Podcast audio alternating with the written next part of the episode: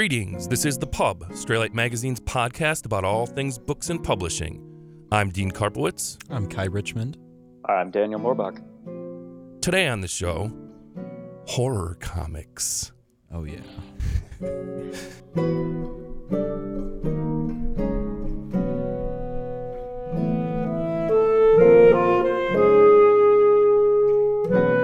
And Daniel is back again. How you guys doing? Hi, Daniel. I'm doing all right. Uh, we're going to talk about three.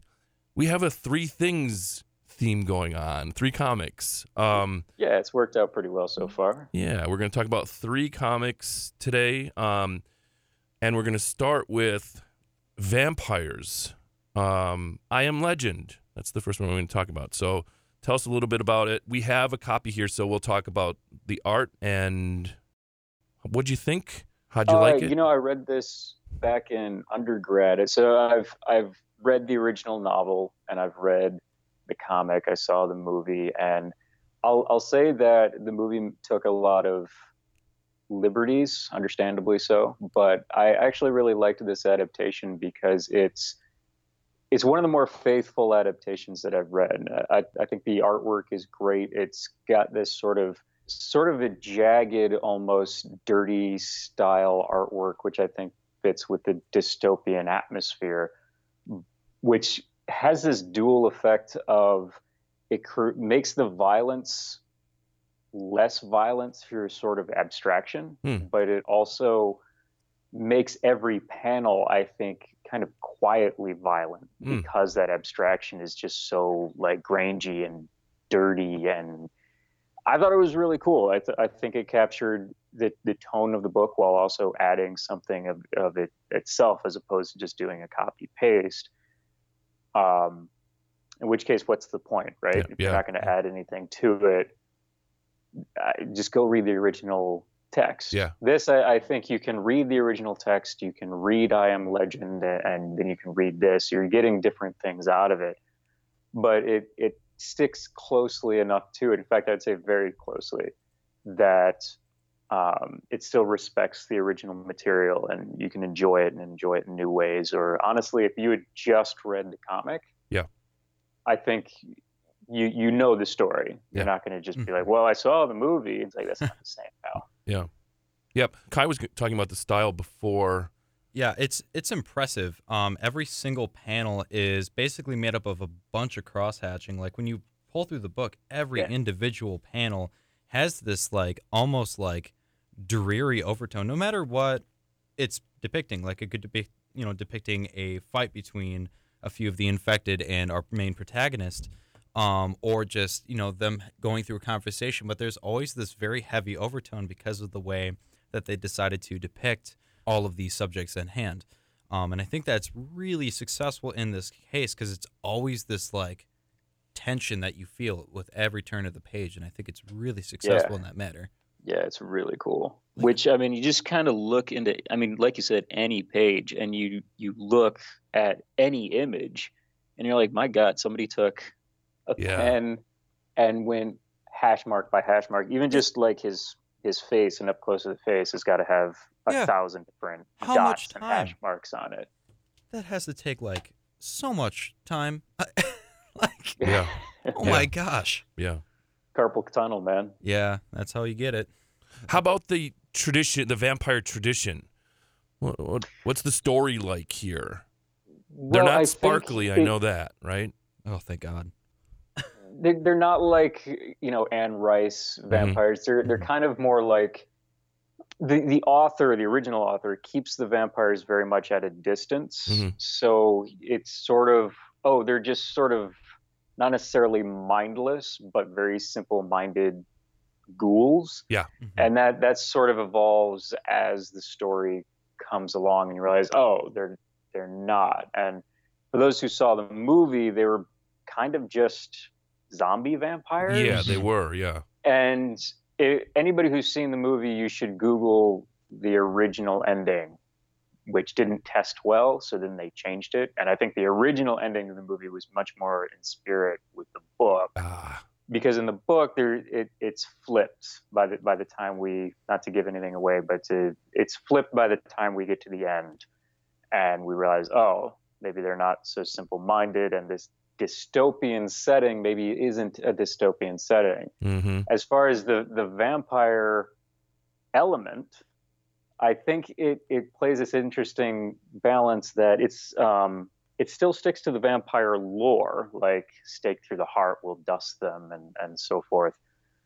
But it's the earliest book that I know of, not that I'm an expert, that tries to have a scientific focus of the uh, the protagonist trying to present it uh, or frame the problem, I should say, through a scientific lens. Mm. Like he goes and he gets a microscope to examine their flesh or their blood, Yeah. and he comes to scientific conclusions based on how vampires operate, quote unquote. Yeah. So I, I think that, especially for the time, I think this was written in the 1960s. I want to say. Yeah. The adaptation, the comic was written in uh, 2007, I think. I wonder. I wonder if there's any sort of inspiration for that really terrible Guillermo del Toro, The Strain, right? Because the strain is uh, Hmm.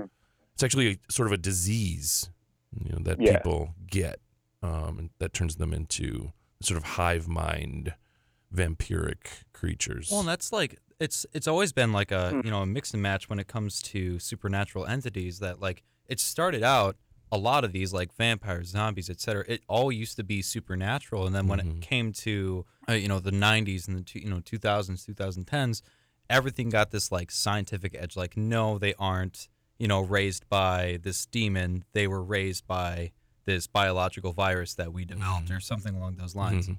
So it's kind of interesting to see that kind of like, you know, consistently change. Uh, I'll agree with you, but I'll push back on the time frame. I would say that you know the 1950s and 60s was when people started to get much more fascinated with science. Oh yeah, Mm. yeah. you know the the the space race and all that. So then you got this shift from pure fantasy into sort of this sci fantasy, and Mhm. say take a more mainstream comic character, Green Lantern. Oof. He was always a very fantasy based, but then in the 60s they revamped him to be like, no, it's space, and he's a space cop, and there's space and all this. So there's, I, I and that's when the original book was written. I believe 60s and 70s took this sort of traditional lore and took a, a, a scientific edge to it. Yeah. Um, I'm hungry. Um, Hungry Ghost is the the next one. Uh, Anthony Bourdain. yes. I have it in hardcover. Looks really great. It has five all new original recipes in it. um, but tell us Man, if I about was more ambitious. yeah. Tell us about Hungry Ghosts. So it's a collection of short stories, sort of. It's one of Mm-hmm. those um, let's all sit around and tell stories, scary stories uh, deals. So each uh, new character tells a new story, and it's based on um, mostly, well, I think entirely Japanese folklore. Yeah. So you will see some if you're casually familiar with Japanese folklore, you'll see some of the demons in there that you're probably aware of.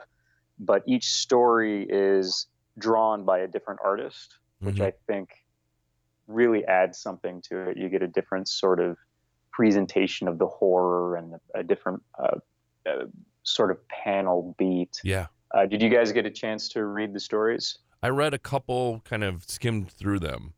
Um, Okay. Did you have one? Anybody have a favorite? Anything that stood out to people, or Well, I like the fact that like um, you know, I, I was going through it a little bit before um we started.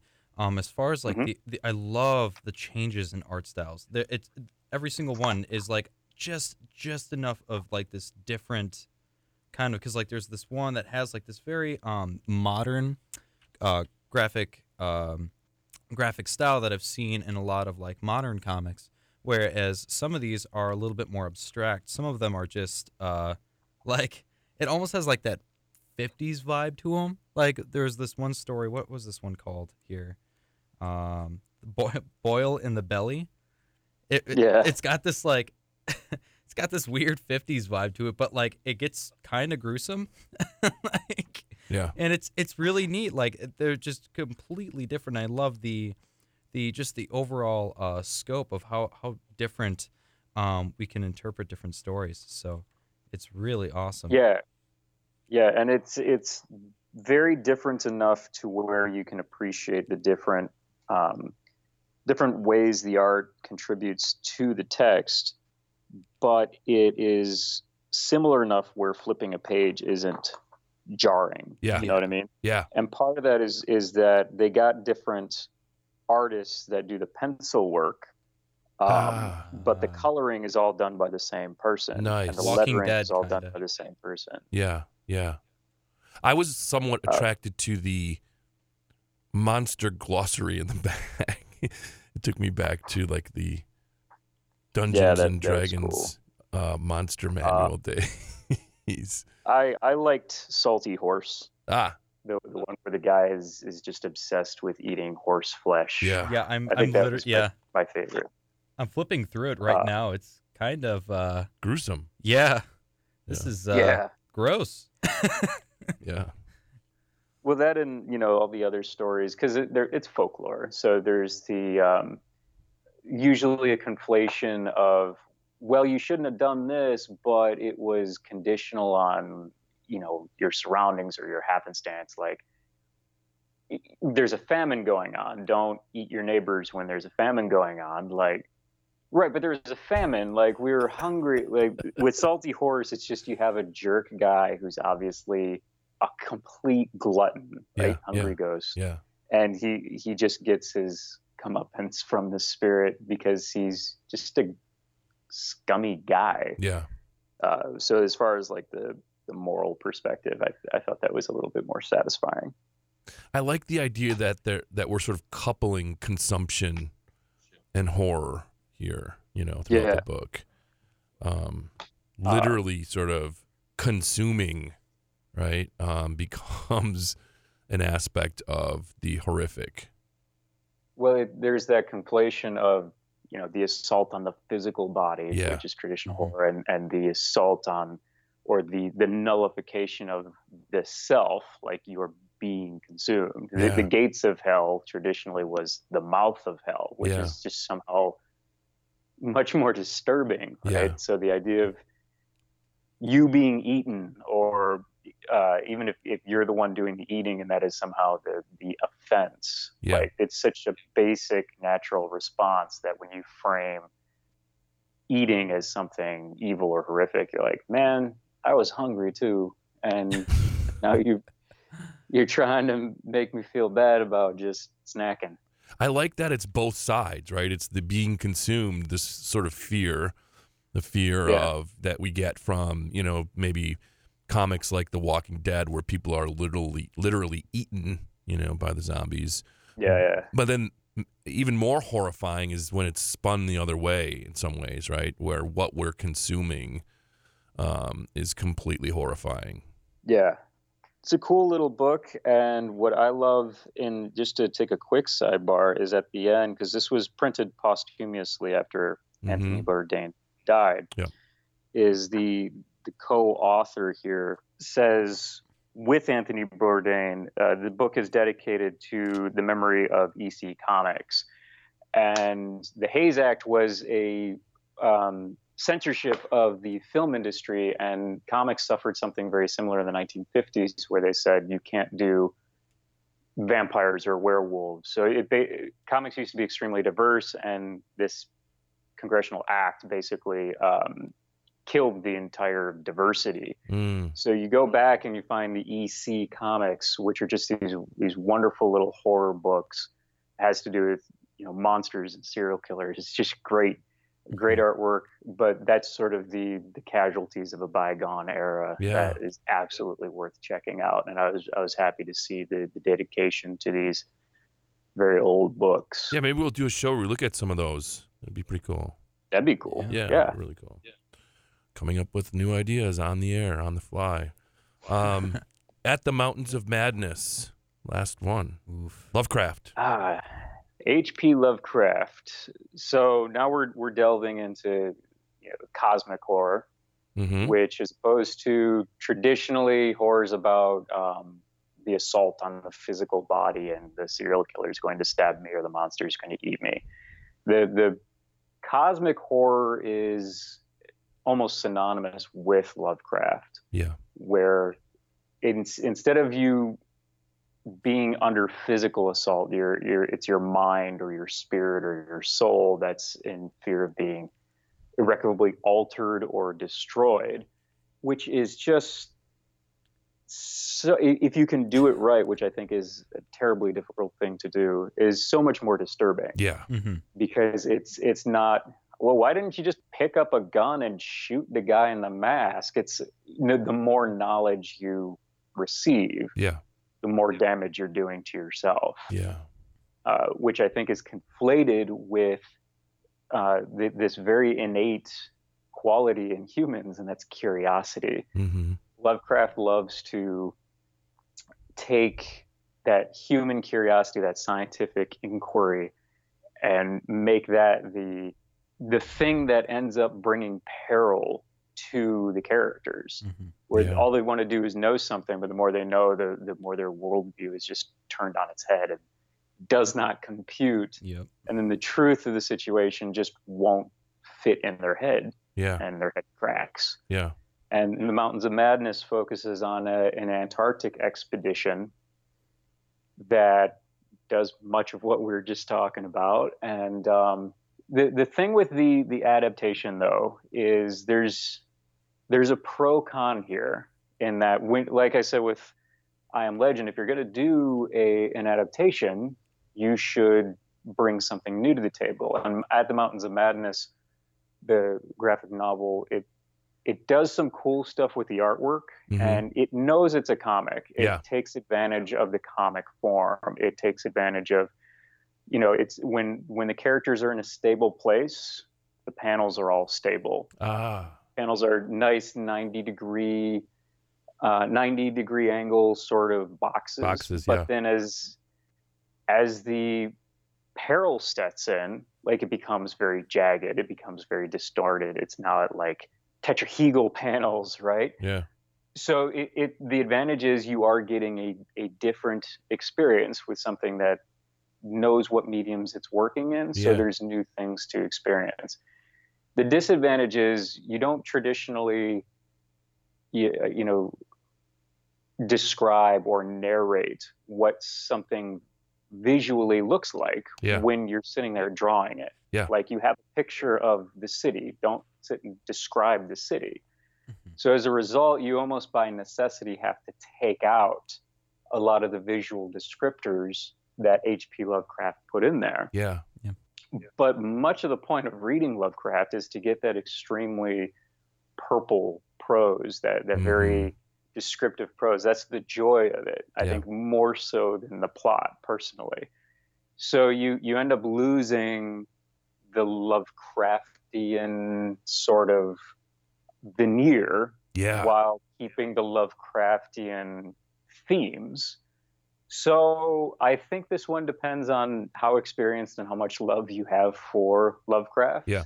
This would probably make a really cool introductory book for maybe somebody who already loves comics but is like, who's this Lovecraft guy? Mhm. You can get an idea as to what it is. There's still a lot of the great prose, Mhm.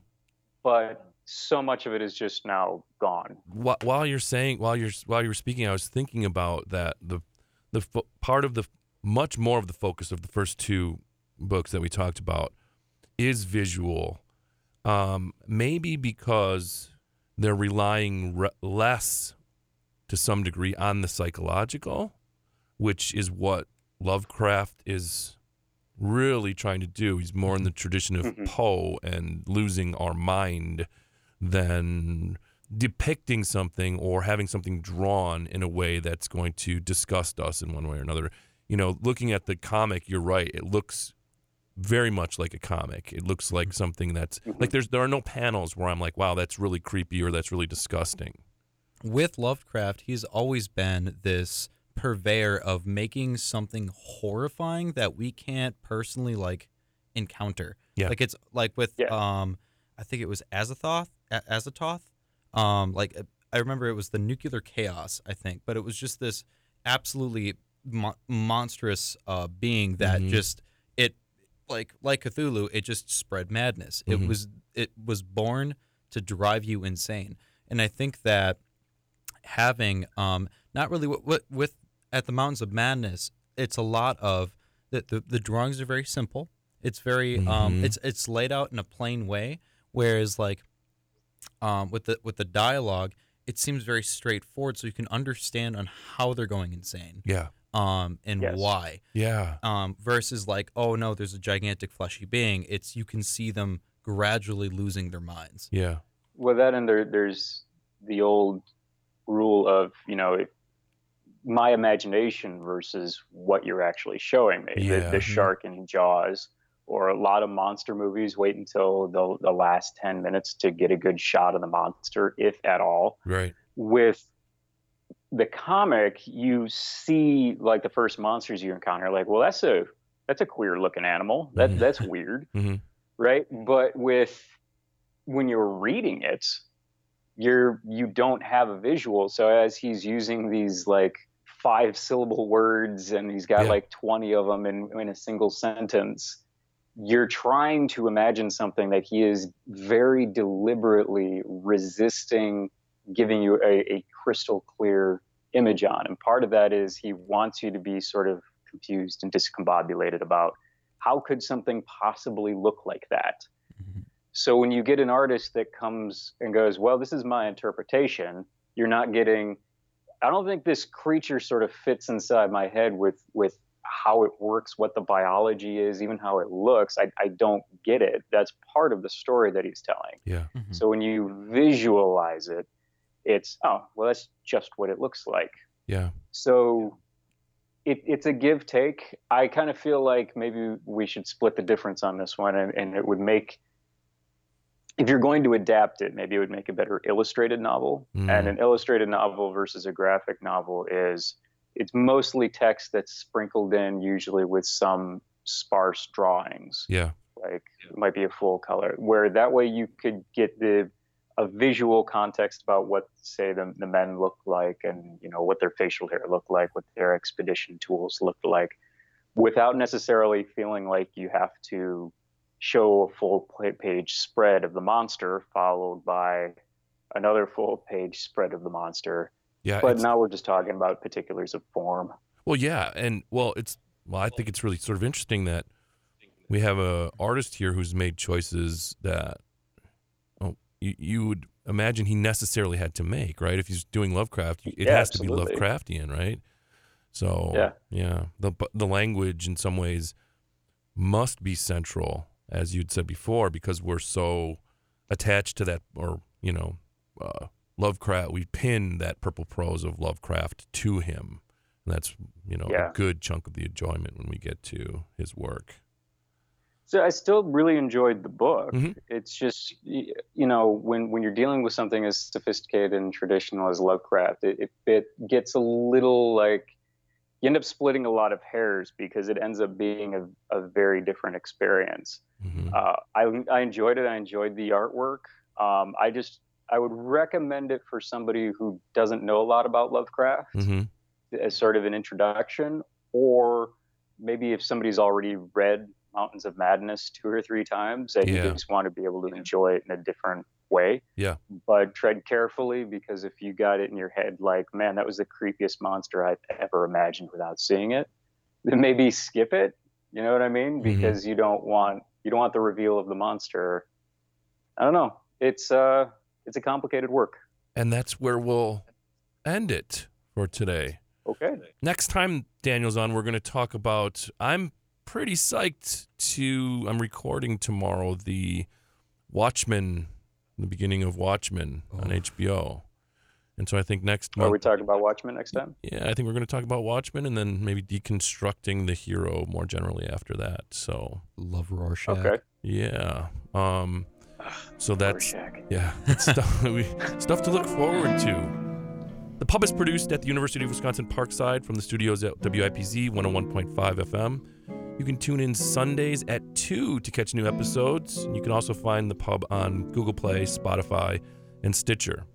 or you can head over to our website at straylightmag.com for fiction, poetry, art, and of course, podcasts.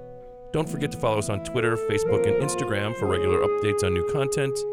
Until next time, thanks for listening to The Pub, Straylight Magazine's podcast about all things books and publishing.